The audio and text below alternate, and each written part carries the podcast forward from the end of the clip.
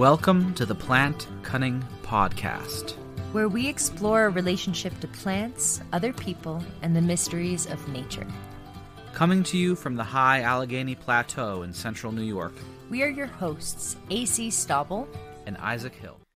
Okay, so today on the Plant Cunning Podcast, we have Sara Mastros again, and she's just put out this new book, The Sorcery of Solomon. So gorgeous. It's a Thank guide you. to the 44 planetary pentacles of the Magician King. So this is a book about pentacles, Solomonic it pentacles. Is. Thank you so much for having me. I know everybody's been commenting on how gorgeous the cover is. I just want to give a shout out to Kathryn Sky Peck, the creative director at Weiser, who made the cover and all the interior illustrations and did the layout. And like, you know, it's hard for me to be like, oh yeah, my book is awesome, but like the parts that she did are amazing. like, I'm, right? I'm, really, it's so pretty. It's like, I mean, honestly, I feel like I've been really lucky with covers. I don't know if people like listening know this, but like as an author, I don't really have any say in the cover at all. Right. I mean, I guess if I pitched a fit, I could complain, but like they just showed me a cover like and i haven't i'm not involved in the discussions about what should be on the cover but so far i've been very happy with all my book covers. What about the picture of solomon though? Did you choose that? Like were you like, i didn't I choose the one on the cover. I chose there's one in like the front piece, like so it, when you open the book there's like a couple of pages of like people oh, saying oh, yeah. like oh, is yeah. awesome and then this one. So this is actually my favorite icon. I actually talk about it in the book and i'll show you this is like the icon. So one of the things in the book is we do like an icon practice, right? Yeah. Which is modeled on a Greek Orthodox icon practice. And this is, I guess, a Russian Orthodox icon actually. But I particularly like that one. Um, I really here, I'll keep holding it while I talk about it, people. Yeah. So some things I really like about this icon. I like this is the holy temple here. You know, Solomon built the temple. Mm-hmm. Um, this is, I believe, Old Church Slavonic, which I do not read, but in Greek icons of a similar like style, I guess. Iconography, I suppose is the word, right? it talks about how he has hewn out the pillars of wisdom, right? Which is a quote, a Bible quote, which it's embarrassing that I don't know the exact quote.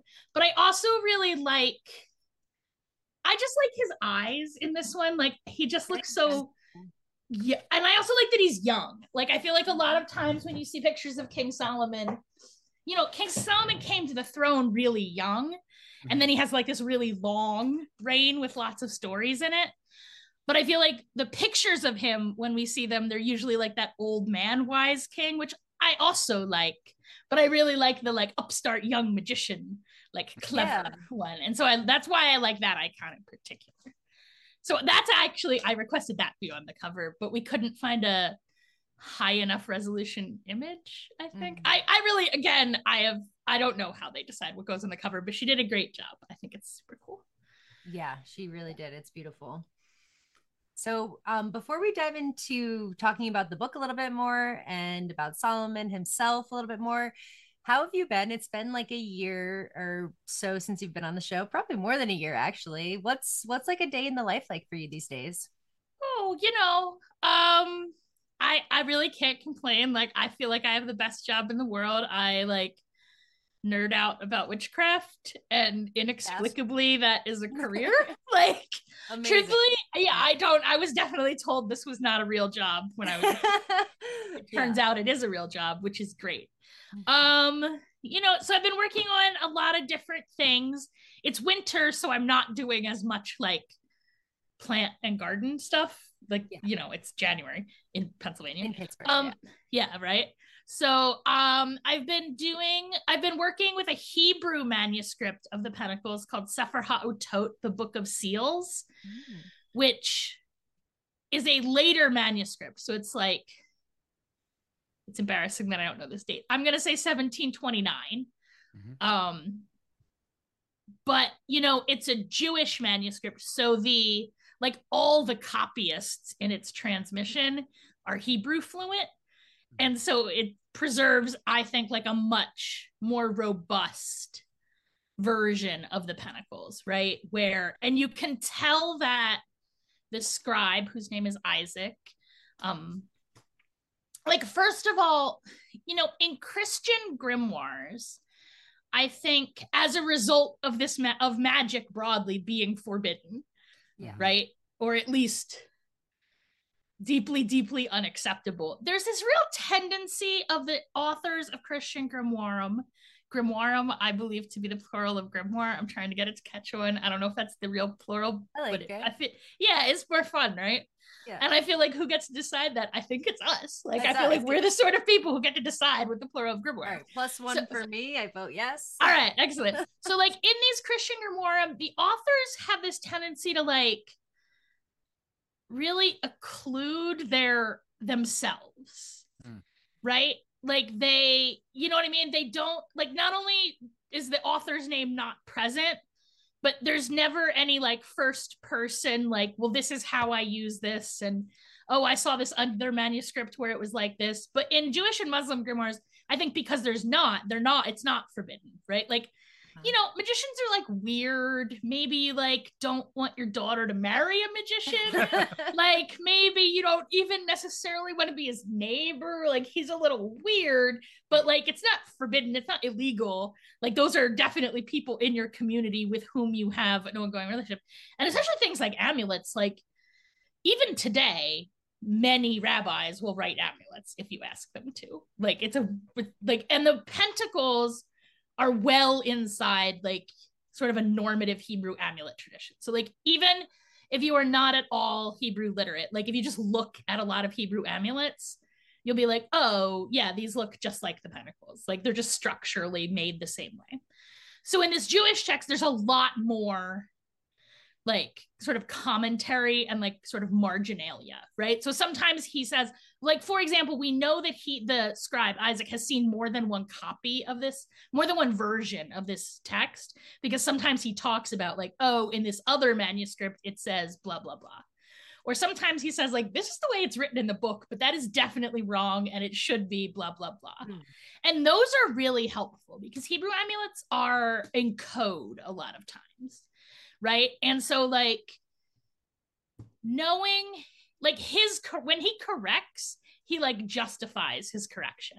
Hmm. He's like it should be this because of this verse. And that's really helpful for figuring out like for code cracking right? So a lot of times for example like a holy name is made out of like the first letter of every word in a verse which is hmm. really easy to do if you like have the verse and want to construct the name but when you have the name and you're trying to go backwards to the verse oh, much harder. Yeah.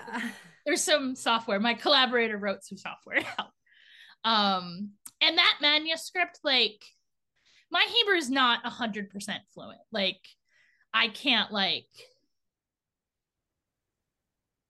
i can watch israeli drama where they talk slow but not israeli comedy where they talk fast. Basically that's about my level right?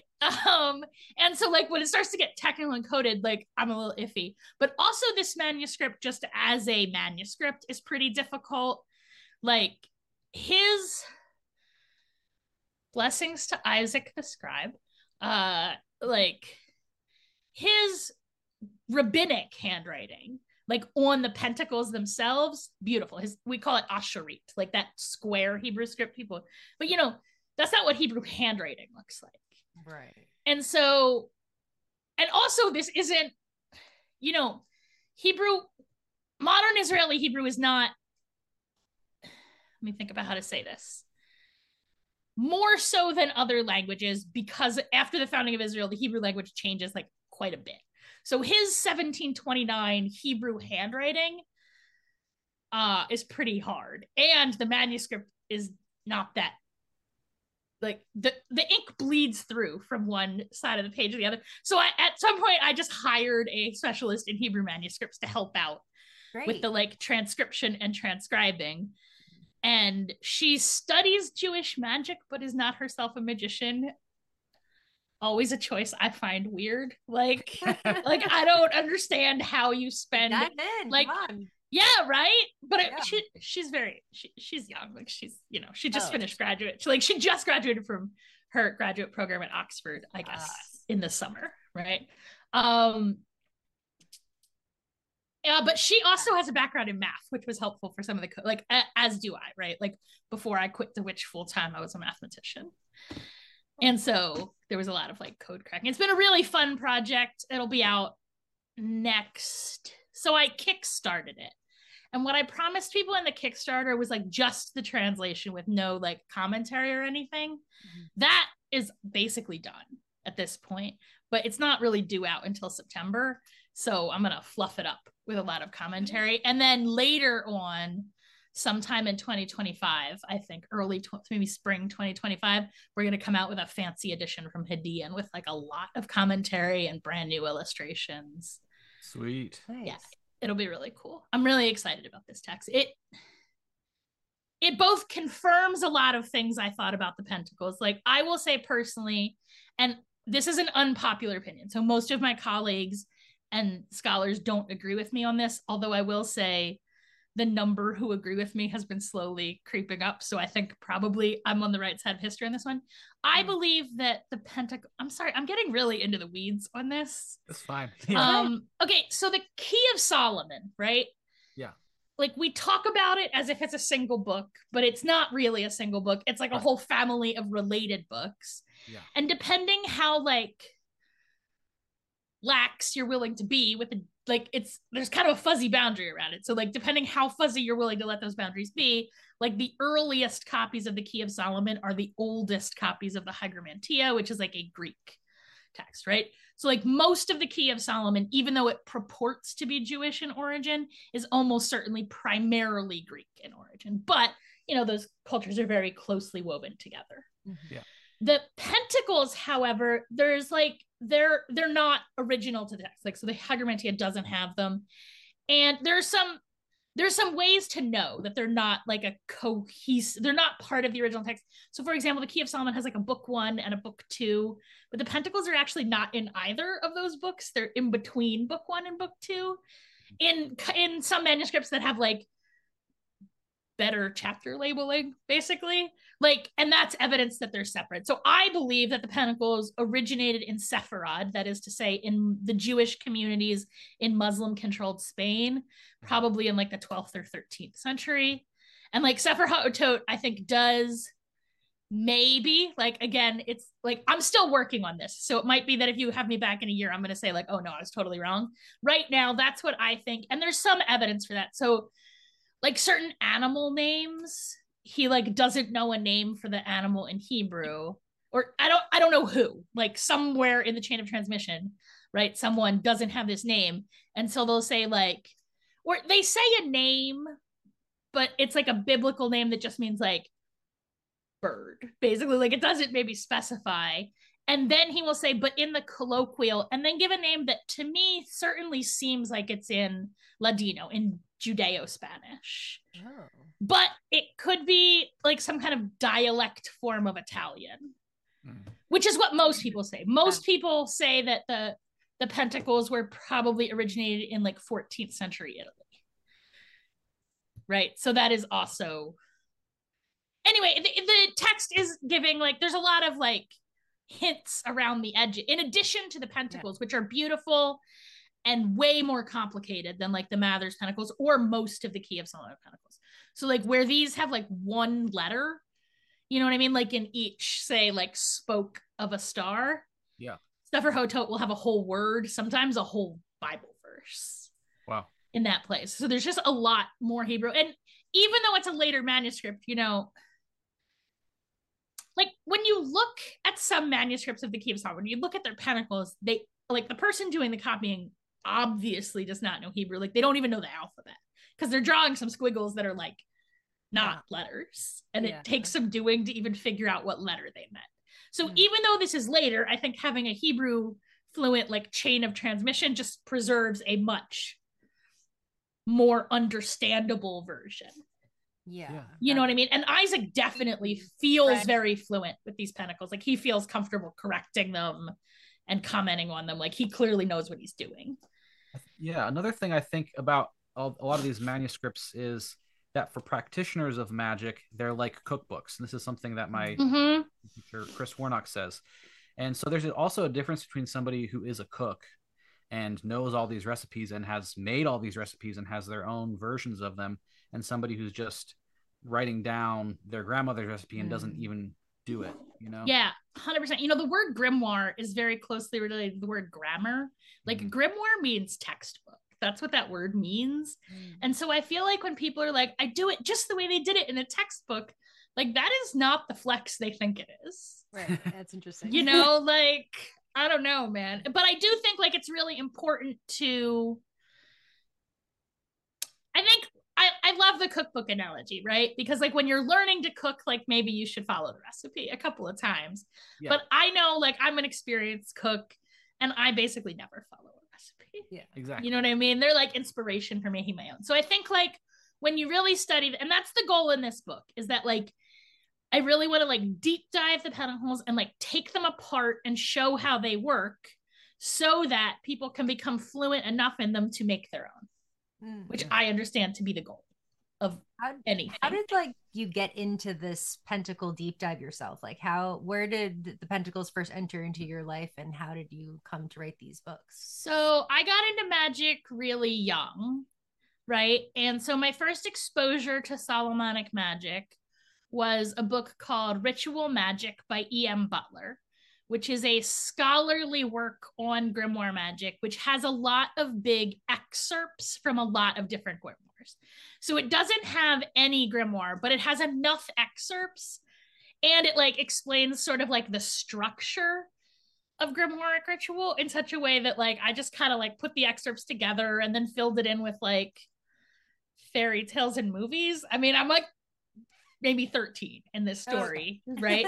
okay. Uh, I mean, so I'm filling it in with what I can, and I'm filling it in with Judaism, right? Because because at 13, I was quite credible. Like when they said this magic comes from King Solomon, I was like, cool, okay. Mm-hmm. Well, like he's Jewish and I'm Jewish, so I'm just gonna like Jew in between the edges. Yeah. Which works quite well, as I am in fact half Greek and half Jewish, much like Solomonic magic. Right. And so that was my practice. And I don't think that book had Pentacles in it, but I came across Pentacles like relatively early. Like I tried really hard to get my hands on a copy of the Key of Solomon, which was like not that easy in 1985 in Amish country. Okay. Like it took some doing, but eventually I got one. And you know, I wrote this book because I it was frustrated that nobody else had. Hmm, yeah. Because you look at the pentacles and they have words all over them. But even if you read Hebrew, like uh, it's not 100% clear what all those words are mm. because they're names, right? Proper names. Mm-hmm. And I was like, well, but what name is this? Because the, you know, and then the text about the pentacles would say, like, well, the spirit's written on this pentacle. And I'd be like, what, what spirit's written on this pentacle? And then you would ask people who were like holding themselves up as experts, like, what is this word? And they wouldn't say I don't know, which I think I mean many of them did. But I feel like I don't know is a perfectly legitimate answer. They would say it doesn't matter. And I'm like, Rude. I think like I think it does matter. Like there's there's words written on this magic. surely it matters what the words are. Like surely.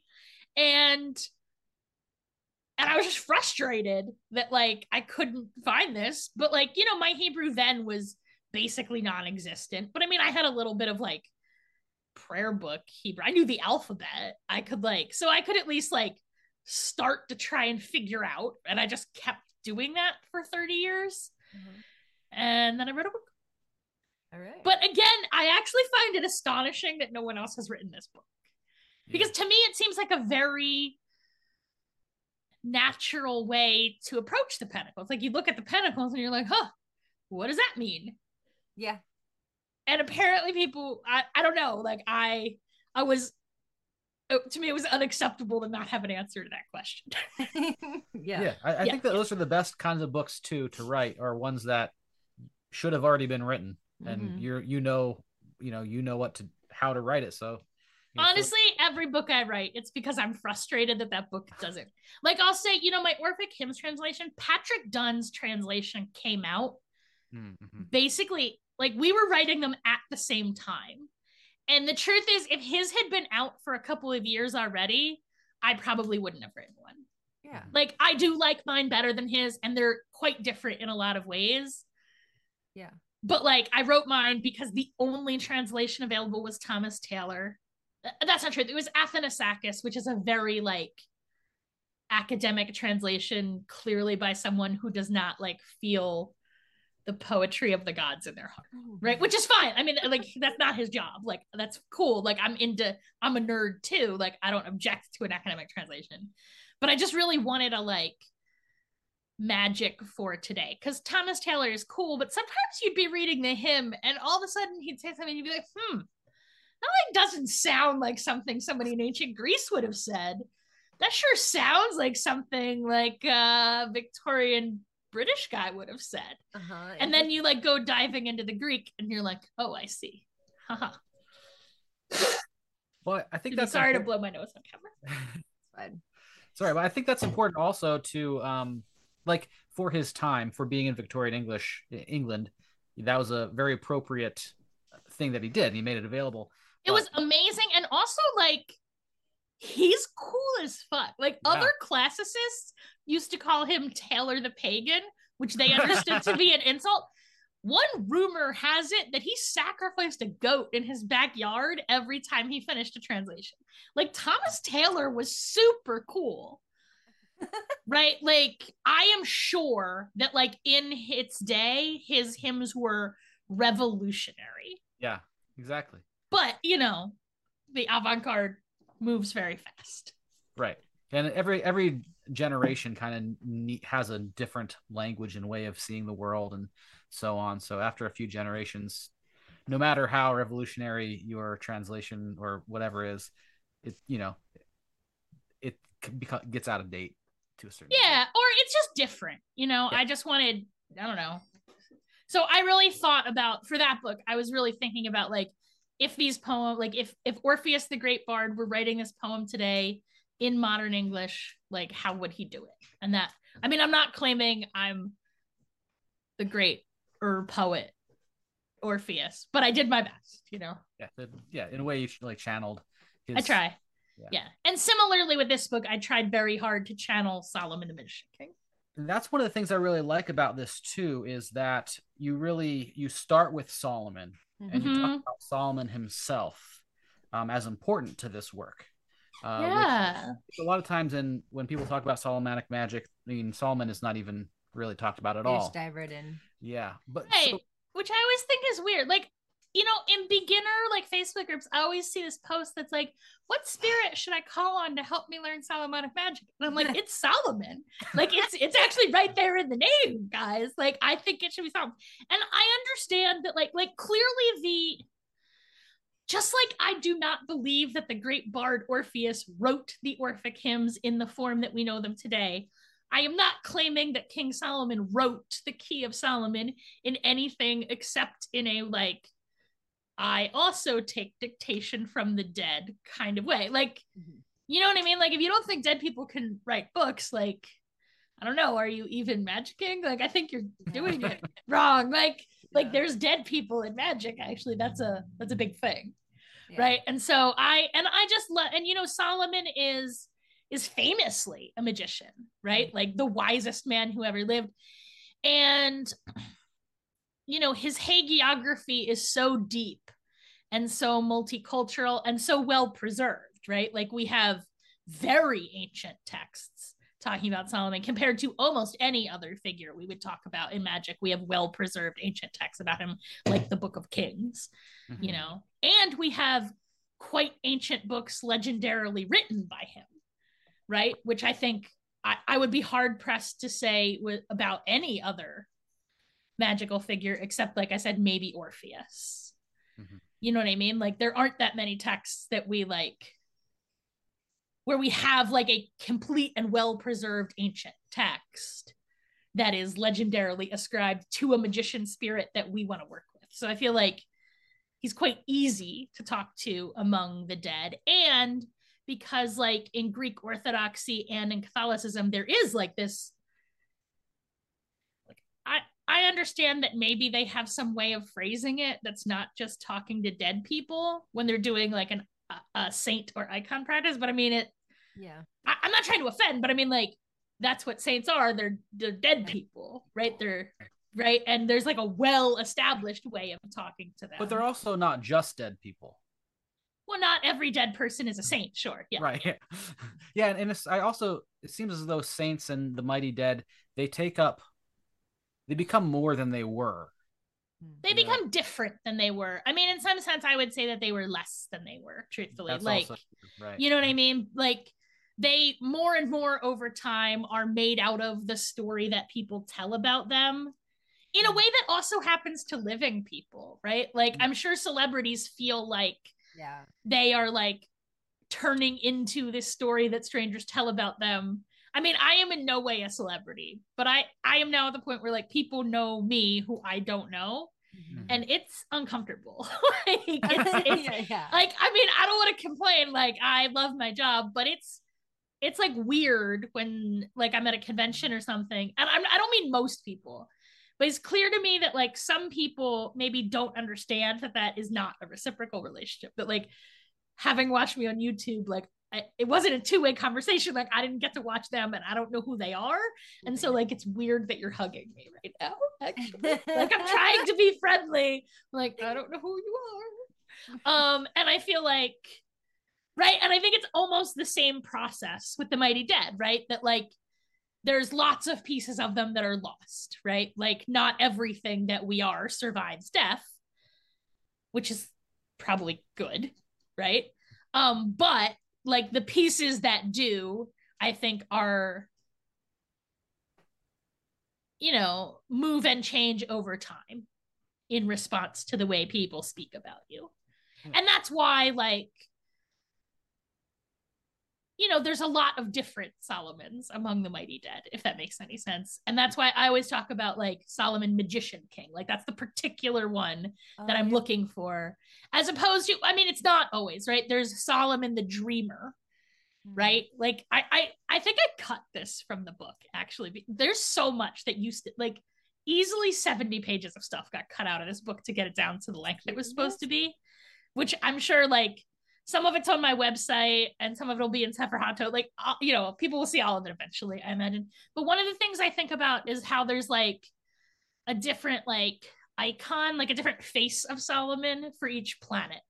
Do you know what I mm-hmm. mean? So like Solomon the dreamer when you're working with like lunar stuff, right? Because there's all these stories about Solomon as a like magical dreamer. I mean, all the biblical characters, right? Like dreaming is a really important and dream yeah. incubation. And so I talk about that in the book. And I really recommend it. I don't I don't think we talk about that enough in magic. But like I I think for most people in your dreams is the easiest place to make first contact with a spirit. And I don't so there's a lot of like dream incubation instruction in the book which is partly because I think it's important and partly because Solomon thinks it's important, but also there's a lot of dream incubation pentacles. like there's hmm. probably three or four pentacles that are like for getting answers in dreams, you know? And yeah, so I think about all the different Solomons. You know, Jupiter Solomon is like the king one, mm-hmm. and Saturn Solomon is the wise one, yeah. right? And there's Solomon the warrior that like, yeah, you know those Saint George iconography where he's like on the horse slaying the dragon. Yeah. Well, like in in older Greek amulet gems, those are pictures of Solomon, like the exact same iconography, which is wow. fascinating because I was real, like, I'm not into saints generally. Mm-hmm. Right. But St. George is a saint I like always felt a really strong connection with. So I was very excited to like, oh, that's, that's why Solomon. I'm into St. George. So cool. Yeah. That's really um yeah. So I I just and Solomon is such a like bombastic teacher mm-hmm. that like you know he wants to teach you magic because because we have all these texts attributed to him mm-hmm. right and like if you read ecclesiastes and you read song of songs that's like definitely a dude that wants to talk mm, yeah. you know what i mean like he has stuff to say and he would like to tell it to you yeah. definitely has stuff to say yeah. for sure or like proverbs right i mean that's yeah. the the teachiest book in torah in some ways do you know what i mean like that's the book that like parents read their kids at home. Mm-hmm. That's how I understand Proverbs, right? The book of Proverbs. And that's legendarily attributed to Solomon. Like he is in his heart, Kohelet, right? Which is the Hebrew. The, the book of Ecclesiastes is called Kohelet in mm-hmm. Hebrew, which is interesting because that's a female word. Mm-hmm. Like Kohelet means like a teacher or a preacher. It actually means like someone who can hold the attention of the co- of the assembly. Like it really just means a person who can hold the attention of a crowd. Uh-huh. Um, but Kohelet is female, and that's really interesting because it's it's almost always like we almost always attribute that to Solomon, like that title, and it's interesting that it's a female title. Yeah. Yeah, that is very interesting. Yeah. So maybe we could go into a little bit dream dream incubation because I sure. think that is so important. It, it's a practice that in the ancient times was like universal and like yeah, you go yeah. to you go to dream temples. Also and... in like not in most modern cultures, still universal. Yeah. Like ours is one of the only cultures where that is not a like just like normal practice. right. Yeah. You you talk about that in the book how like our uh, dependency on like you know drugs or alcohol or whatever and our like go go go like is robbing us of our dreams you know? I really think i think the overwhelming majority of americans are chronically sleep deprived. Exactly. and that cuts us off from our dreams in a way that feels really insidious to me. Yeah. Like yeah. Yeah and, and there's there's uh recording your dreams and mm-hmm. trying to like remember your dreams uh, and and then there's actively trying to incubate specific mm-hmm. dreams and so how does somebody do that? Well look the first step is to like get your body in a place where you are indeed. Like first you need to reestablish just like normal healthy dreaming right? Which means like no drinking. You know, people say marijuana suppresses dreaming. I will say personally, that is not my experience of marijuana, but I will say it is the experience of most people I talk to. And I'm a very strong dreamer. So I will say, like, I don't always know what's normal and it's not. But but it really is like the the number one key to oneiromancy dream magic is to get more sleep because as long as you are sleep deprived like you're never gonna your body's always gonna prioritize like healing, which it needs to do during sleep, right? So you got to just sleep enough. But then after that, you just want to get in a place where you are reliably like remembering your dreams. The the key, you know, dream incubation, it's not even really a magical technique. It's just a normal human thing that like if you go to bed worried about something, you're probably going to like whatever it is you're turning over in your head when you fall asleep, you're probably going to dream about it, especially if you're anxious about it. Well, yeah. that's how dream incubation works, right? And so there's little pieces of magic that can like help that along, right? But for the most part, in its essence, dream incubation is that you like focus on what you want to dream about while you are falling asleep. And ideally, you do that in a kind of anxious way where you're like, your head is spinning. Something that I find really helps is like audio. So sometimes I will like record myself saying like a almost a script for a dream and I'll just put it on repeat while I'm sleeping. And I am so susceptible to that that like wow. if my roommate is watching TV in another room, I'm probably going to dream about it. Like if I can hear it, yeah. it like see like the things you can hear they seep into your dreams. Right? And so I think I mean it's a very it's it's so rel- like it's not a magical technique at all. It's just how human brains work right? And then that's like the bit the first stage of dream incubation. Like the easiest kind of dream incubation is you basically have a question. In Judaism, we would say you ask a dream a question, mm. right? But it's more like you have a top. I think of it more like you have a topic that you want a solution to, yeah. right? And you turn it over and then you sleep on it, right? And you dream about it and wisdom comes, right?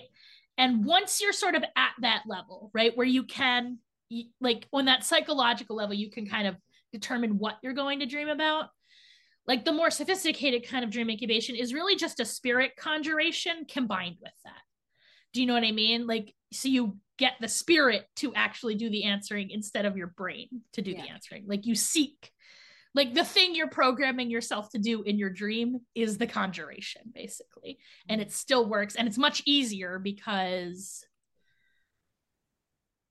genuinely i don't know why. I mean i want to be like oh it's because the dreaming is halfway to the magical realm. But like i don't know what that sense even means really. Yeah. but i think we all have a sense that like i think all of us who are in tune with the spirit world have an experience that like communicating with the spirit world and dreaming are similar in the way they like feel in your body. Like they are clearly similar neurological phenomena. Is really what I mean by saying that like dreams are close to the magical, the spirit realm. Like oh the spirit God. sight and the dreaming are clearly related to each other, not, but not identical, right? Like they're different. Just like a hallucinogen trip is kind of like a dream and kind of like a spirit journey, but yeah. still quite distinct experiences. And some some dreams are like pretty clear in their like wisdom, but any tips for interpreting dreams that are sort of like not coming to you easy as far as their... so a lot of things. The first one is that like an important dream will repeat. Mm-hmm. Yeah. So if you're not like really sure about a dream, you can try just incubating about the dream the next night. But also like I feel like you don't have to worry about an important message that you got in a dream being lost because if it is important, you will it will repeat. Thank you. And so that. if you see a, if you get repeating dreams, those are the ones that I feel like you really have to focus in on. But if spirits try and talk to you in your dreams, they're gonna keep calling until you answer the phone. yeah. At least for a while. You know what I mean? Like it'll repeat. So that's the number one. In fact, I honestly, I generally advise people, like people come to me for dream interpretation. I generally tell them that like if that dream hasn't repeated, they should just ignore it. Okay. Mm-hmm. Right. Because then it will repeat and it's like a clearer sign, which is generally my position on omens broadly that omens repeat. And if they did like that, that is a diagnostic criteria of omens is they have to repeat. Mm-hmm. Right. Um, the other thing is to like the first thing to do is just kind of rule out a dream not rule out. I'm not saying they're not important but like what i think of as like normal dreaming is just sort of like your brain is just reviewing things that happened that day or maybe even in the last couple of days and just kind of like putting them in order. So like look at your dream and which parts of it are just like a thing you saw in a movie that day. Mm-hmm. you know what i mean? And those i think don't have a lot of deeper meaning to them. That's just your brain like fixing its filing system basically like that is how that's part of how our memories work right is that we like refile our memories while we're dreaming to like connect them into our memory card catalog. You can tell I'm like not a neurologist here, uh, so I'm like struggling to describe, yes. but that you know, you set your memories while you're dreaming. You kind of sift through those, and then yeah, yeah. And then the other thing is, I think a lot of times people focus too much on hmm, like metaphor mm. in oh, yeah. dreams and not enough on like how those dreams feel. Yeah. Mm. Yeah. Do you know what I mean? So I recently had a dream where my late mother slowly turned into being made out of charcuterie. Which sounds hilarious, but it was actually like terrifying. Perfect. Like it was it was really it it it it was a very like grief inducing dream. Uh, yeah, definitely. but it wasn't like the fact that it was charcuterie. Where did that come from? Like, I don't know. I, I, I feel like it wasn't really about that. It was the realization, like, oh, you're not my mother. You're a monster pretending to be my mother. Hmm. Yeah. And like, if you focus on the feelings in the dream, I think that gives you, and like, was that dream anxiety about the fact that I'm maybe not as close to my family, extended family, as I would like to be now that my parents are dead? Like, yeah, like it definitely was. And like, do you have that dream during the holidays? Like, obviously, you know what I'm saying? Like, if you focus on the feeling part, I think that's really a lot of times explains to you what the dream is trying to tell you. But again, that dream, it was just a dream. Like, I'm not going to take it too serious. It didn't repeat. You know what I mean? I had a bad dream and I'm a grown up, so that's fine. Yeah. Still, you know, sucks, but I mean, it, it, yeah, it was a, I was it was an unpleasant morning when I woke up. But I mean, you know, I'd rather like I said, I'm a strong dreamer. So like my dreams kind of stick with me for a while, which is true about the bad ones, but also about the good ones. Mm-hmm. Right? Um the other thing about dreams is for me, dreams that what I think of as like special dreams. So sometimes I dream things that haven't happened yet. Yeah. And sometimes I dream other people's dreams, especially if they're physically in my proximity. And they like this is a weird thing to say, but some people I find like dream on the same frequency. Mm-hmm. So like my housemate's girlfriend and I dream on the same frequency. So when she's wife, actually I called her his girlfriend, she's his wife. Like when when she's sleeping here, she and I very routinely share dreams. Interesting. Yeah, like some people, I think just more than others. But it's not. It's one of the reasons I really don't like to share a bed. Truthfully, like if I share a bed with somebody, they're going to be all up in my dreams in a way that I actually don't really care for. Yeah. Right. So, but for me, special dreams, like predictive dreams, they are quite recognizable. Like they just have a different character to them. Mm-hmm. I want to say that they're more vivid, but that's not exactly the case. It's it there's like, like yeah, yeah, they're a lot crisper. Yeah. Mm. And emotionally, they're maybe less vivid. Like I feel like emotions in dreams are quite heightened compared to like regular waking life. Yeah. But at least for me, premonitions are not like that. Yeah. They're just like like being awake to the point where every once in a while I have to be like, did I did that, did that really happen or was that a dream? That Do you know what I mean? So much when I was younger. Yeah, right. And so conversation with someone and they would be like, I have no clue what you're talking about. So we just yeah. And so a lot of the ancient authorities like Talmud and the other like authorities on dreaming, they'll say that. They say that like a special dream, a like dream that comes from God, they would say, like it has a special character to it.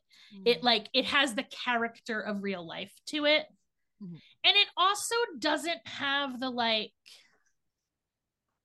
you know how when you're telling a dream, either telling to somebody else or writing it down, it, it doesn't really make sense. Like you're in one place, but it's also this other place, and somehow it's both of those places at once. Yeah. And that made perfect sense in the dream. But now that you're thinking about it, like it doesn't.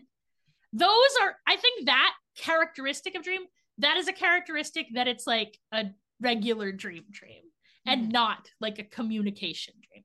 The, mm-hmm. the dreams where like a spirit is make giving you a dream are not as like that in my experience like they're they they go in order mm. and like they have a setting that is a setting that stays where it is sure. in a way they're just more solid like it's not that they're more vivid again in some ways they're less vivid particularly emotionally mm-hmm. like the way that you like wake up from a nightmare and like your heart is pounding mm-hmm. i feel like magic dreams are actually not like that they're you're sort of like your normal waking yeah level of emotionality mm-hmm but they have a like solidity yeah. to them mm-hmm. right where they're not like just flowing one idea into another like things have crisper boundaries and i think that is the the number one thing to look for right in a dream that like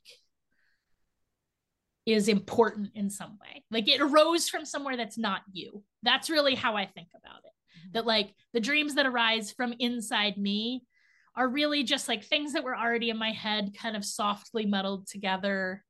And those are good and there's a lot of value in them. Like that's where we solve problems. Yeah. that's where we heal. But from a magical standpoint they're they're still all in you. Like there's nobody else in that dream. Everybody in that dream was you. mm-hmm. Right whereas the dreams that come from outside have it they're like in someone else's voice if that makes sense totally and yeah. they're a lot like tighter and more solid. Yeah, yeah, that makes a lot of sense. Uh, maybe maybe we should get to the to, to some pentacles though. Sure. Too. So, um, what what are pentacles and what can you do with them for people? So, who... a pentacle is a kind of a Hebrew amulet. I think is the there are a lot of ways to think about them, but I think the simplest way to think about them. Let me just show like an example of one that I think is okay. So this is something I call the all-knowing dodecagram. This is mm-hmm. something that I think of as like an archetypal pentacle, right? So they're circular. One of these, like the bait, the generic pentacle is circular. It has words around the circumference, which are almost always a verse from Torah, mm-hmm. right? I will say that the more Jewish they are, the more likely they are to not be just a straight verse from Torah, but to be a verse from Torah that is in code or a combination of multiple verses or a verse written backwards, but some of the words are forwards and all those sort of things. Yeah, like they're they just they're a little more it's it's what I was saying before about cooking, right? When that's your holy text and you've spent your entire life studying it, I think you feel a little more free to like get weird with it. I, I gotcha. Okay. You know? Um, essentially you can tell like in Sefer HaOtot, you can tell that they're writing the verses from memory because uh-huh. sometimes they'll make an error where like they have the wrong word, but it's a synonym for the word that's in mm. Torah. Yeah. And to me, that's an indication that they just like knew they were just writing the verse from by heart, yeah. but like they said ship instead of boat. Yeah. Basically. You know what I mean? Or um sometimes they chain those sort of mistakes indicate to me that they're probably being written from memory, right? Um, so that's called a versicle. And I think of it as like a lens, right? We have this magic circle. And in, in magic generally, I think circles you know, geometrically, a circle, there's only two things to it it has a center and it has a boundary, which is all the points that specific distance away from the center. Mm-hmm. Right. And when you think about it that way, that's all magic that has a circle and it has to rely on those properties because that's all a circle is.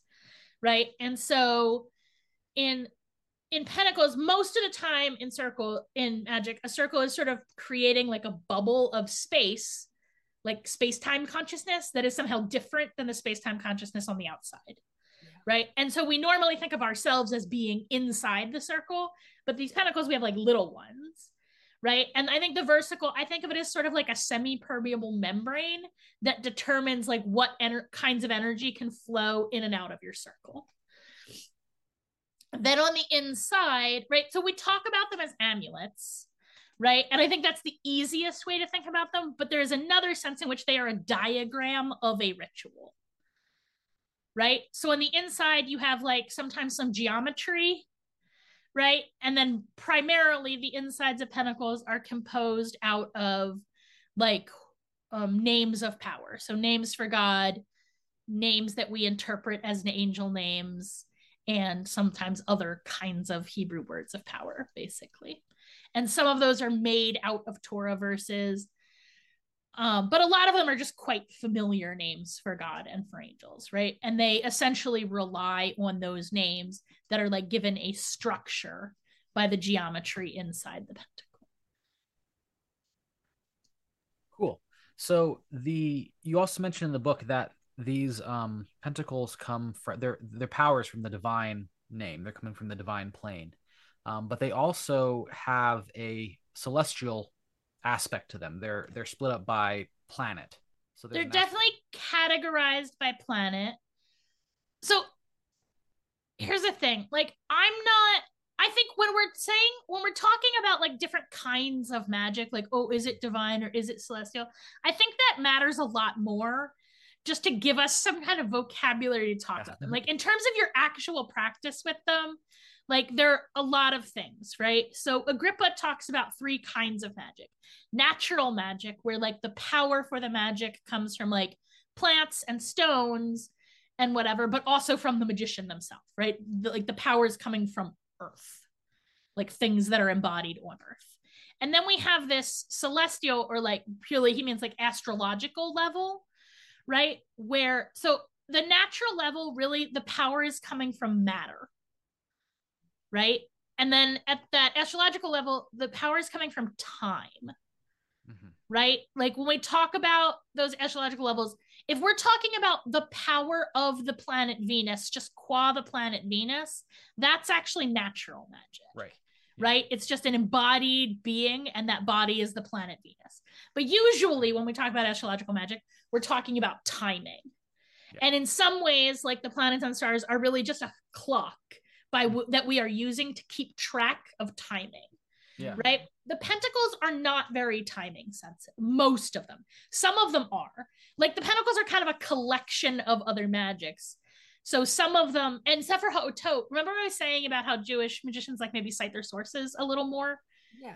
Because, but I, I appreciate that like Christian magicians, when they're not citing their sources, what they're doing is not naming names of who their collaborators in this criminal sure. enterprise yeah. are. Like I do understand why they're doing it. Yeah. But like because they cite their sources, they'll say like, "Oh, and this one I copied from this book."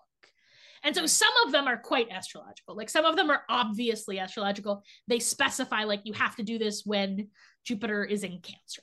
or whatever. But most of them are not, and they don't rely super strongly on the timing aspect, just like they don't rely especially strongly on the materia aspect, right? Like the essence of their power is in these names and words, right? Their spirit magic, or you, you could also think of it as like mental magic, right?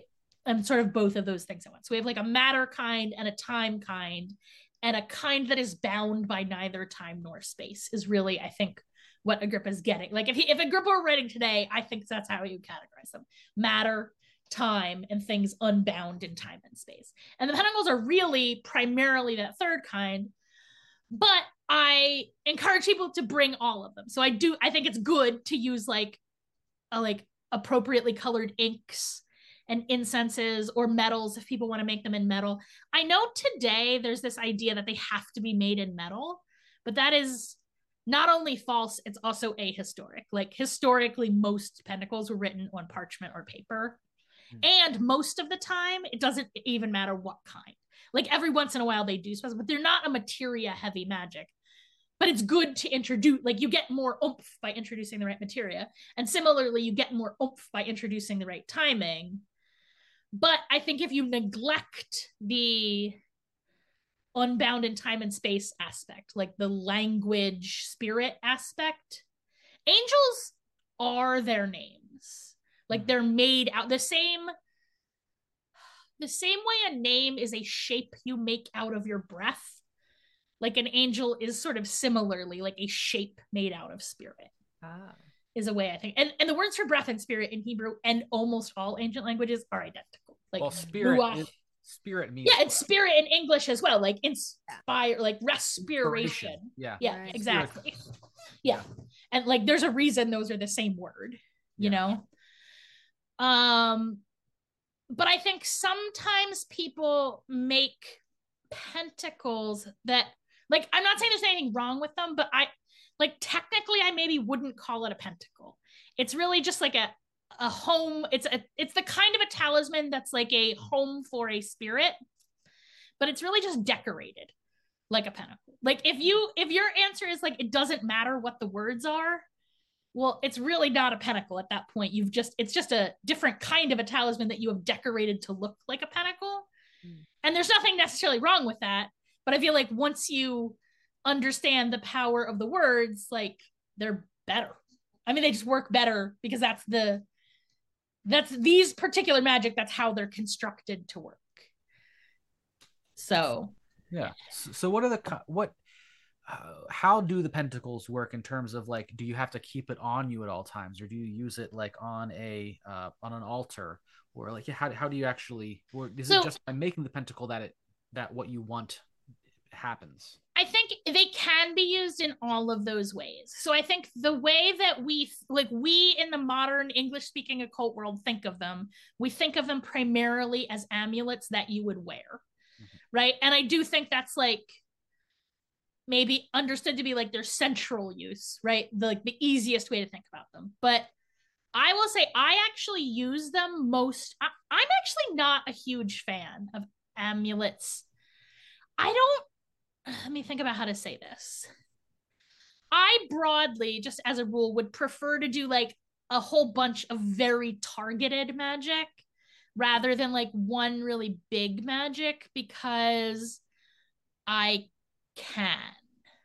I get, do you know what I'm saying? Like, yeah. if when I wasn't as good at magic, then like maybe like all my like good luck spells were kind of all the same and all i could do was just like generally call out to the spirit of good luck and have it like wash over me and that's great but i feel like once you have the ability to be like more precisely targeting i just personally prefer that so i usually use pentacles almost as like tables of practice right so i was saying like like as a diagram of a ritual I I make them pretty big, right? So I make them like on an eight and a half by eleven sheet of paper or even bigger, mm-hmm. right? And then I do mat and I I sort of cast a circle and then I do magic inside of it, almost yeah. like I'll tell you the way I think about it. This is a little embarrassing, but really how I think about it, if I get down to it, is I like imagine like this really elaborate ritual that like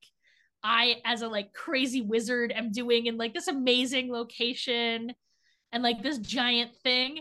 And I'm when I make the pentacle, I'm almost like basically like playing with dolls, like reenacting that thing on this small scale on my desk. That's really honestly in some ways how I'm ending. So like where the name is, I imagine like the letters turning into fire and then mm. like coalescing into the spirit and like they're all moving around with me inside the circle. And so that's really how and that's how when I make them as talismans, that's still what I'm doing. Mm. Well, that's one of many things that I'm doing, right? So I I personally think that for beginners, the best way to use pentacle, another way to think about pentacles is as a like portal. Yeah. Right? You're like opening up a like portal directly to the spirit realm and that it's opening to like the specific spirits whose names are there. Mm-hmm. Right? For this specific purpose and you can sort of communicate through it. Cool. Right? And then let me think about how to say this. Another way to think about them is they're almost like a machine whose individual parts are made out of these like awakened letter, like an algorithm or a code, like a computer code, in the sense that computer code is like made out of right zeros and ones. The pentacles are like made out of Hebrew letters arranged in this complex pattern. And so you can also think of them as almost like a machine you are constructing. And that I think is a really good way to think about them when you're making them. Because when you're empowering them, like as you kind of push the energy through them, especially when you're first starting and you're maybe not very good at it. Because I, I think it's important to understand that like the first time you make a pentacle, you're definitely going to do a bad job like that's just the nature of doing things as a human is you get better at them right. so i think it's important to like understand that the first couple times you do this you're maybe not very good at it but the the magic's really resilient so like you can kind of feel like if you're working a pentacle that's poorly made you can kind of feel and the way i think about it is like as the energy moves through the like gears don't really quite match up and you can kind of feel you know that noise a transmission makes when it's about to die like it's kind of like that right? You can kind of feel the gears grinding in your pentacle but if you just kind of keep just kind of gently like turning the energy in it you know the machine it's not really a machine because each of those little gears like each of the little letters and each of the spirits is sentient in their own right so if you just kind of like be gentle with it and push some energy through it, they'll kind of like rearrange themselves. Okay. Which is also like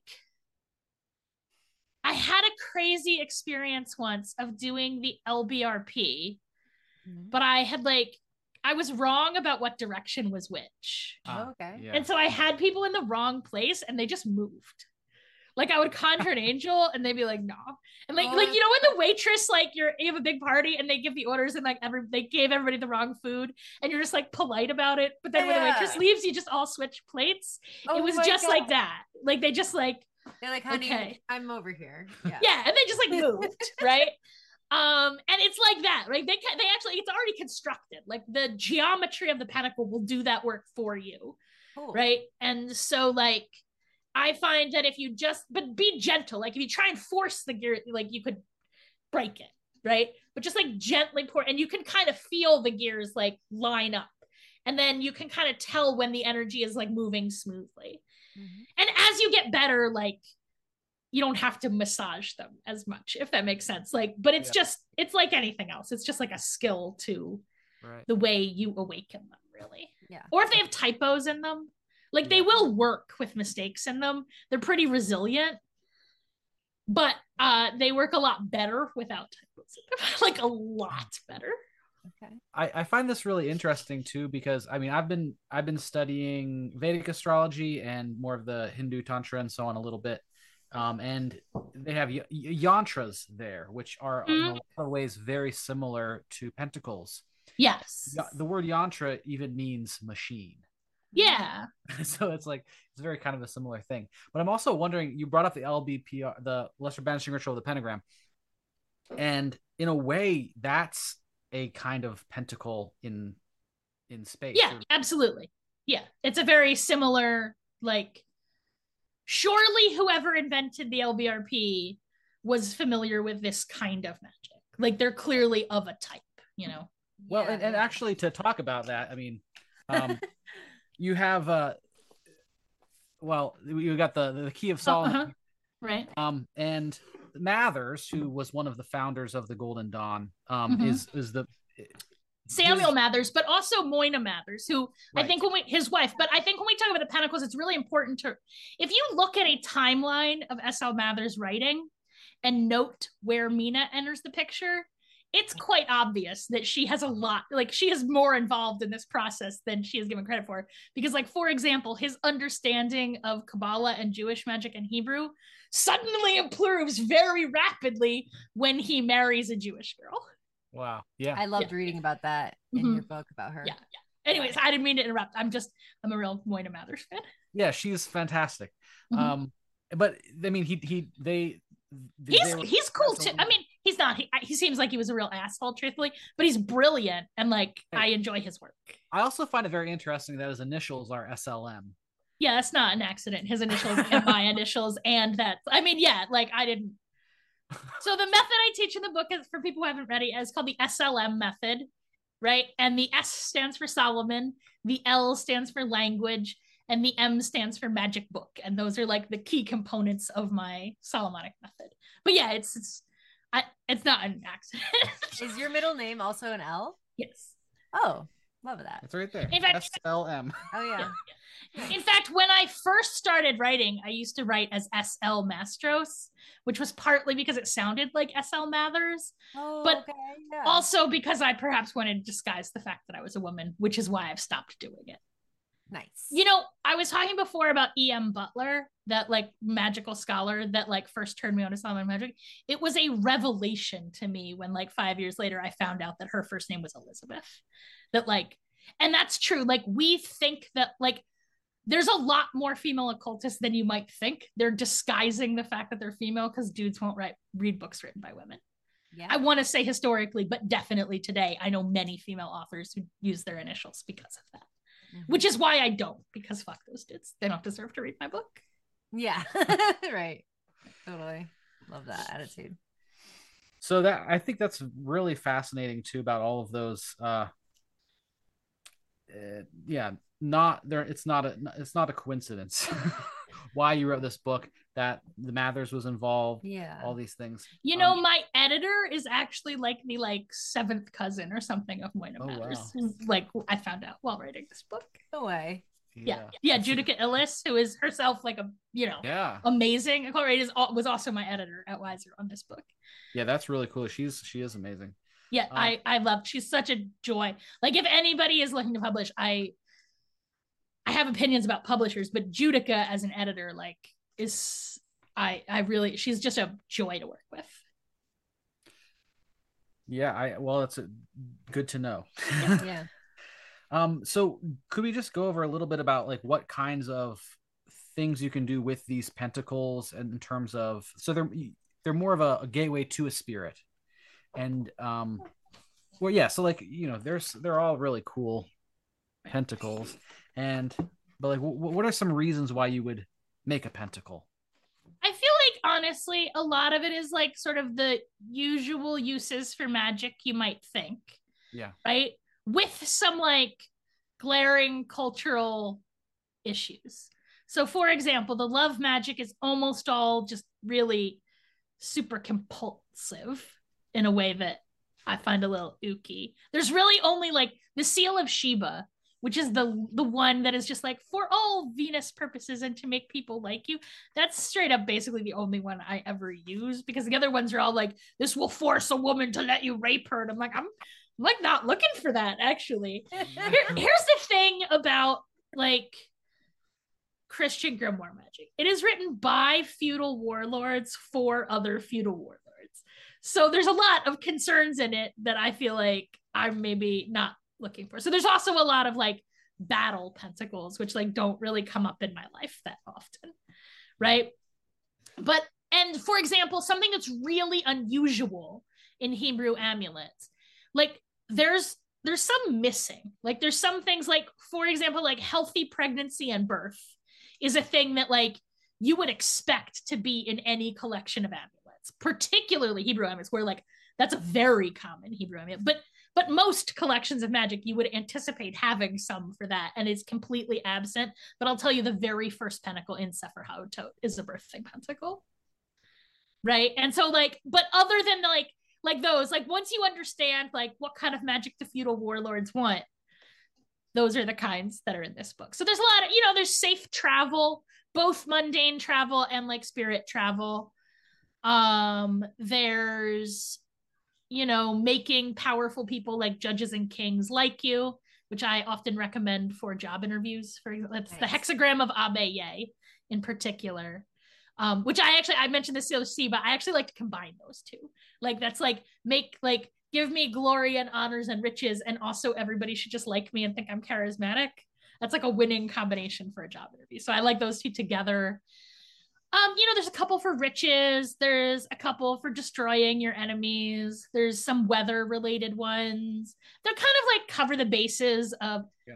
you know, you know, something I find delightful but also a little sad is that like in my career as a professional witch, the kind of requests I get are basically identical to like if you look at an ancient spell book like the PGM or the Galdrabók, which I maybe said wrong. I don't really do Norse magic, but like if you look at like the kinds of spells, they're like exactly the same. Like, oh, make my boss like me, make the person I fancy be into me, get rid of my shitty neighbor. Like they're just the spells you would think they would be.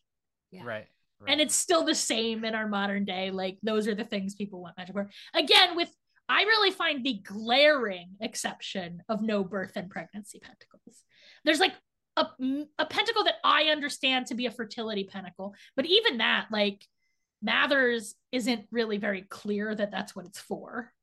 Like he kind of beats around the bush with it, but like it's definitely for getting married and have babies. Like that's what that pentacle's for, right? Um, but also like there's well, less. Kinda, okay, it's interesting. Wasn't weren't they like a they had a celibate marriage or something?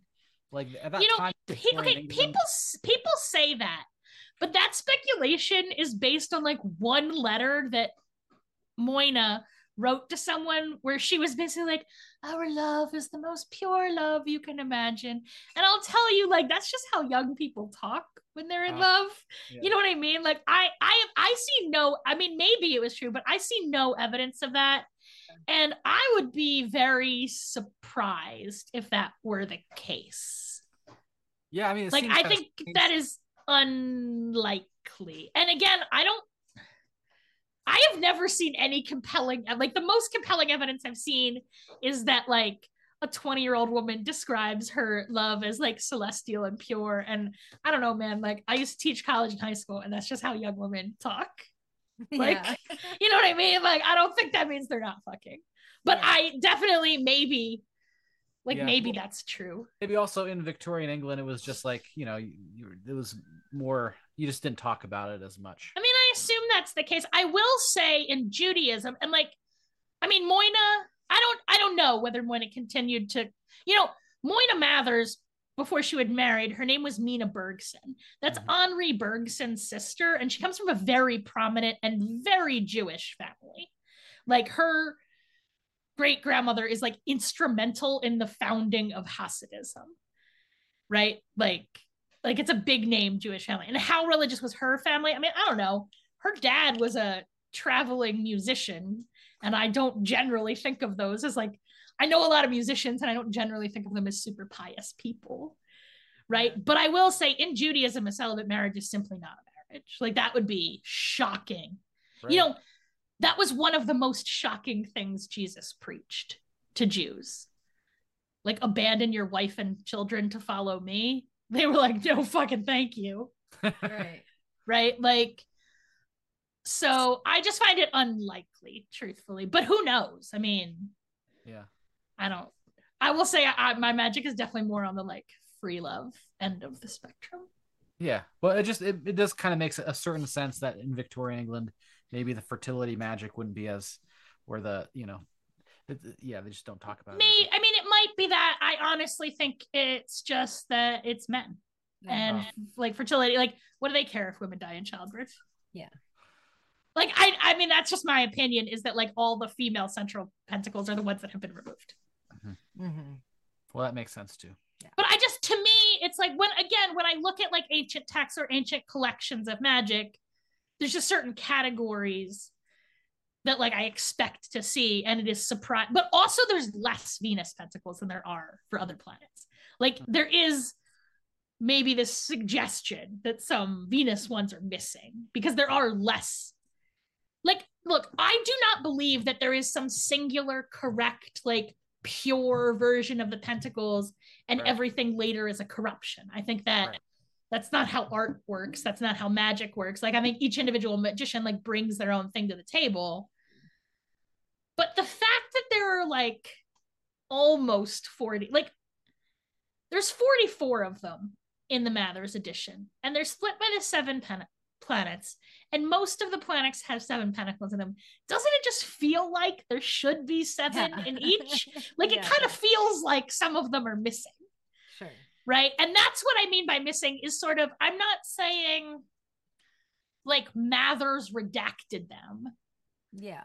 But I am saying like it just seems weird to me that like if I was doing this work, which I did, right? I mean, I too, I did the same thing Mathers did, right? I looked at a bunch of different manuscripts and I sort of compiled my own edition of the Pentacles, just like he did, yeah. right? To me, it just feels like there should be seven in every. And I will say in the course, we sort of talk about if an exercise I recommend to more advanced people with Pentacles is look at the Pentacles and think to yourself, what if they were cross planetary? Like, what if of the seven solar pentacles, there was like a sun moon and a sun Mercury. Like, try and figure out which they would be. And I think you'll find that actually it's surprisingly easy. Like, they do pretty fall into that grid pretty well. I mean, some of them are a little hard. Some of them I go back and forth on how to characterize them. When you do that, you kind of tell where the holes are uh-huh. and then just kind of reconstruct what you think should be there. And that's one of the things we do at the end of my pentacle course, but it's not in the book.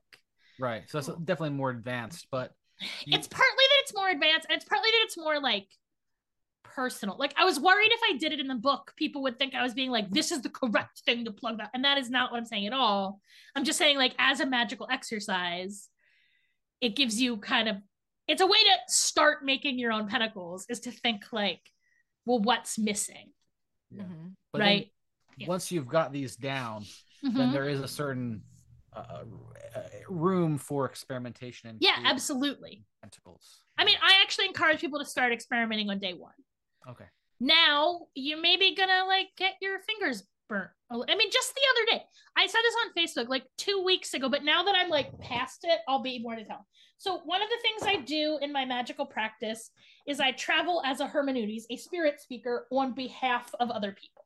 So I will like go down to the underworld and basically play spirit mailman like pick up their mail. Like who's got a message for them? Mm-hmm. okay well i was doing that for a client the other day and it went poorly and like it's a client so i don't want to go into details i met this spirit and they just seemed deeply unsavory to me uh-huh. and i said that like I, I mentioned that to the client like hey uh just so you know this guy gives me the willies yeah. um and i was talking to the spirit and i was like hey yo if you can't be nicer I'm not gonna take your mail anymore. Like you gotta, and that was okay. But I like still, I don't know. And I came up and then I threw up for oh, like. Four hours and had a panic attack. That's not good. Okay, but here's the thing. Yeah, like you know what? Like when you do magic, sometimes you fuck it up. Yeah. Like I was, I mean, this practice that I am engaging in, where I just go to the underworld and talk to whoever the fuck shows up, it's like not a beginner practice. Yeah. I'm like, it's it's a quite cavalier and irresponsible way to work magic. And you know what? And I understand that like after I got sick, I was gun shy. I like didn't want to like I would try and go back to the underworld. I was like, mm, no, thank you for like a week or two, but you, you just get back up on the horse. And that's what magic going badly is like. Yeah. Like I'm not saying nothing terrible will ever happen, right? But I do think that for the most part, if you are a physically and mentally and emotionally sound person. Like if you are of sound mind and body, yeah. and you're like generally okay, like you're not teetering on the brink of a psychotic episode, and you're not like teetering on the brink of some kind of physical, like really, really sick. For the most part, when it goes badly, I don't know, maybe you get sick for a couple days, maybe you have a panic attack, maybe you have nightmares, but like you get over it. You know what yeah. I mean? As an advanced magician. So that's what I advise people is to just be willing to experiment, like fuck around and find out. And sometimes yeah. you find out the hard way. Like I've been doing this for a long time and I definitely like I don't know, man. It was rough. Like yeah. I I really mean it. I threw up solid for like four, I made my housemate sit with me. I was like, "Don't leave me, don't leave me." But like I would have been okay if I was gonna I had a panic attack, but you know what I mean? Yeah. I slept it off. I cleaned it up. Yeah, yeah. And then I was gun chat for a little while, but then I got my mojo back, you know? And it you just have to be willing to like if you want the big ecstatic magic highs, there are also those terrible ecstatic magic lows where you're having a panic attack at four o'clock in the morning. Yeah. And that sucks. But I wouldn't trade it for anything. Yeah. You know, and so I encourage people to start experimenting right away. But I'm gonna throw out a but there. Uh if you're gonna experiment hard like that, like I do, and there's a lot of in the book, like you shouldn't do this. But if you're going, like, is it your first time in the underworld? You should stay on the path. Like, yeah. don't, I don't know if you've ever read a fairy tale, but like, stay on the path. But if you don't, here's what to do you know and i do think though like it's important to have at least one co-magician like you do need to have somebody that you can call at four o'clock in the morning and be like uh I may be fucked up in the underworld and I need you to talk to me for a couple hours. Yeah. Like, if there is genuinely no one in your life who can take that phone call, uh, uh like, first of I, all, I think you need to try harder to find. I, I think a co magician is worth more than a teacher, truthfully. Yeah. Like, if you have to pick, I would rather have a co magician because. Totally. Because it, it forces you to get out of your own head. Like, if you never have to explain your magic to anybody, first of all, that person will it goes both ways. That person will call you on your bullshit. You know what i mean? When you say something like mm, i don't know. That sounds like you're just a delusional liar actually. Right? But you also need somebody when you're like oh it's all delusions and lies. And like i don't know man. Do you remember when we blah blah blah? Yeah. it's really easy to convince yourself magic didn't happen. It's much harder to convince yourself magic didn't happen when there are witnesses yeah. And you can like remind, like, oh, yeah. Remember that time we were in the cemetery on May Day and it suddenly started snowing? like when somebody else points that out to you, you're like, oh, yeah, that that did happen. Uh, uh, that that's true. We did that. You know what I mean? And so I really strongly, and I think, I don't know, man. I found co magicians when I was eight in Amish country without an internet. So like how like when people say they can't find a co-magician, I think they're just not trying hard enough. But I do think if you're gonna do these like fuck around and find out kind of magic, it's like you like use the buddy system. Like there should be two of you. You don't have to do the experiment together, but I really do think minimally you need somebody who will take a phone call at four o'clock in the morning when you're shaking from having fucked up in the other. Room. Yeah. like that's important. Yeah. Mm-hmm. Yeah, I think that's really good advice too. Um, because there's there's there's good things about solitary practice, of course, but um, I I think having a other people who know what what what you're doing and can and are on the same level um is extreme or not. I mean honestly like they don't even have to be on the same level. They have all they have to do is like not immediately dismiss you as crazy. Like i actually think there's a lot of value in working with people who do very different magic than you do.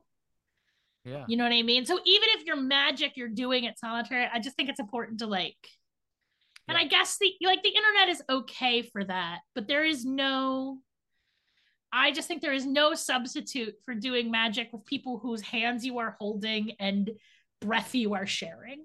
Like, yeah. you know, it's totally it's amazing about being, about being in person in, yeah. in the same physical and yeah. time space with so somebody. i really recommend it but i'm not saying you shouldn't also do solitaire there's no kind of magic i don't recommend yeah. like every kind you should do it go for it yeah at least try it well i think there's maybe too many kinds to try all of them eventually so... i got eventually. i got more lifetimes like so i know we're rounding up to uh, the end of our hour together or so, but I did want to ask how you connect with Solomon if you wanted to build a relationship with him. Like so how... I like icon practice. And one of the reasons, so I talk about icon practice a lot in Orphic Hymns Grimoire as well.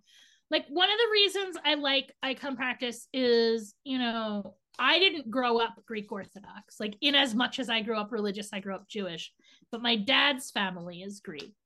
And so like I like went to that church for like weddings and baptisms and stuff. And like there's such a well developed icon practice that I felt like, well, I don't need to reinvent the wheel, especially for like Greek ish magic. Like Solomonic magic, like Orphic magic, like they're all Greek adjacent at least. Right. And so I think that's a really easy way to start is with an icon. Solomon. I don't know if Catholics consider Solomon a saint, but all the Eastern Orthodox churches definitely do. So it's quite easy. Right. Like I was showing off my Solomon icon before. I think I got it from like orthodoxgifts.com or something. I mean, like they're quite easy to find. Um, and you should just pick out one that speaks to you. And I think that's a good way. You know, an icon, at least the way I use them, is a flat idol. It's just a two dimensional idol, right? And so, like, you awaken it exactly the same way you would any other idol as like a portal for speaking to that being and as like them to have a temporary home when they're talking to you. Mm um in your dreams i think is great there's invocations of solomon but solomon is really i find just easy to talk to like he he's a talk like Kohelet, right like that's his his whole shtick is he wants to stand up on a soapbox and say some stuff.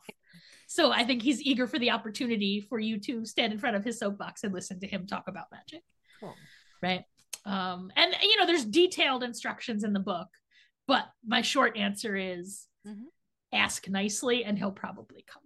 At least in your dreams which i do think is for most people the easiest place to like make initial contact with almost any spirit but particularly a spirit like solomon who himself is like well understood to be a powerful dreamer yeah yeah that's awesome yeah well this book is is really great for anybody interested in getting into the pentacles and to working with solomon um and uh, you did a really wonderful job. So thank, thank you. So much. Thank you for being on the show and talking about all sorts of stuff with us. Yeah. You are very welcome. Thank you for having me. If folks want to find out more about you, where do you uh, want to send them? Witchlessons.com. Or truthfully, my name is highly Googleable because Mastros is an unusual name. So if you put quotes around my name, I'm going to be what comes up. Okay. So awesome. Facebook is great. No lie, I have an Instagram, but I'm not very good at Instagram. So if you're actually trying to get a hold of me, Facebook or email is better, more likely to actually get me than Instagram is. Good to know. Perfect. Yeah. Sweet. Well, thank you so much, Sara. This has been a really awesome chat. It was really You know nice. what? Actually, can I talk? I have a lot of upcoming yeah. appearances. Oh, yeah, yeah. Okay.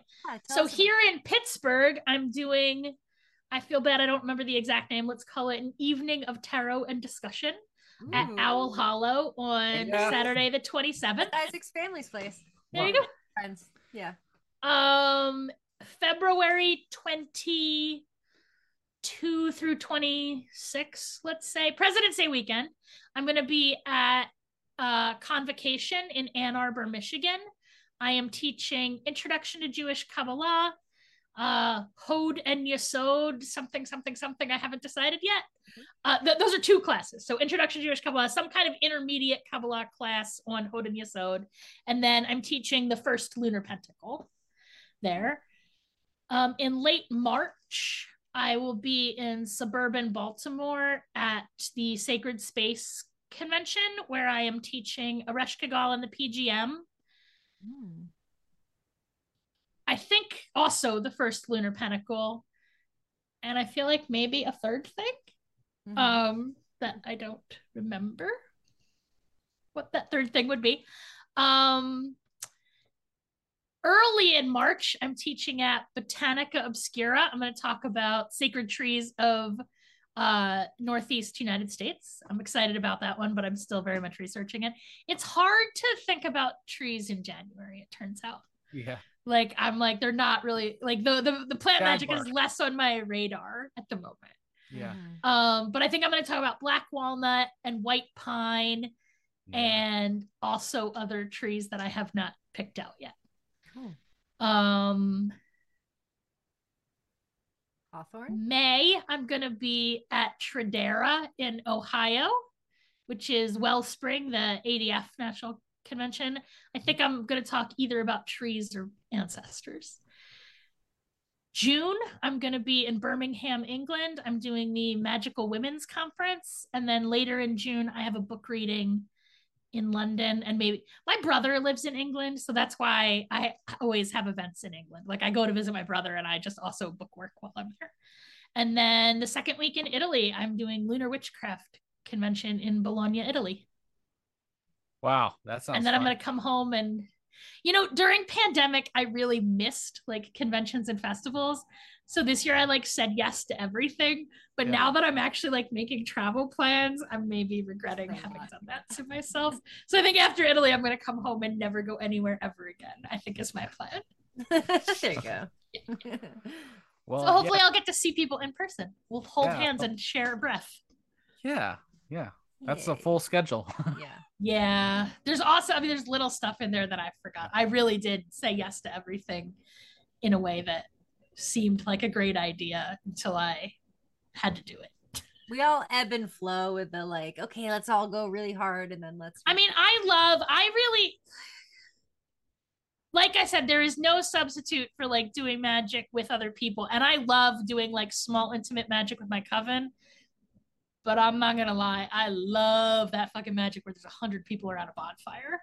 Like that, I get so high on that. I love it. I love it.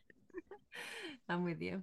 Yeah. So I'm eager to do magic around a bonfire with basically everyone listening to this. Sweet. awesome. Well, thanks again, Sara. Thank you so much for having me. It was really fun. I know I got really technical and nerdy, so sorry. That's that's, what why we we're like. here. Yeah. that's what- Excellent. That's what, Hooray. that's the point. Yes. Awesome. And there's a companion course that goes with the book as well. Yeah, that's important. interested. so they can find that at your website. At witchlessons.com. Yeah. Cool. Okay. Well, thank you again. Thank you so much for having me. Bye.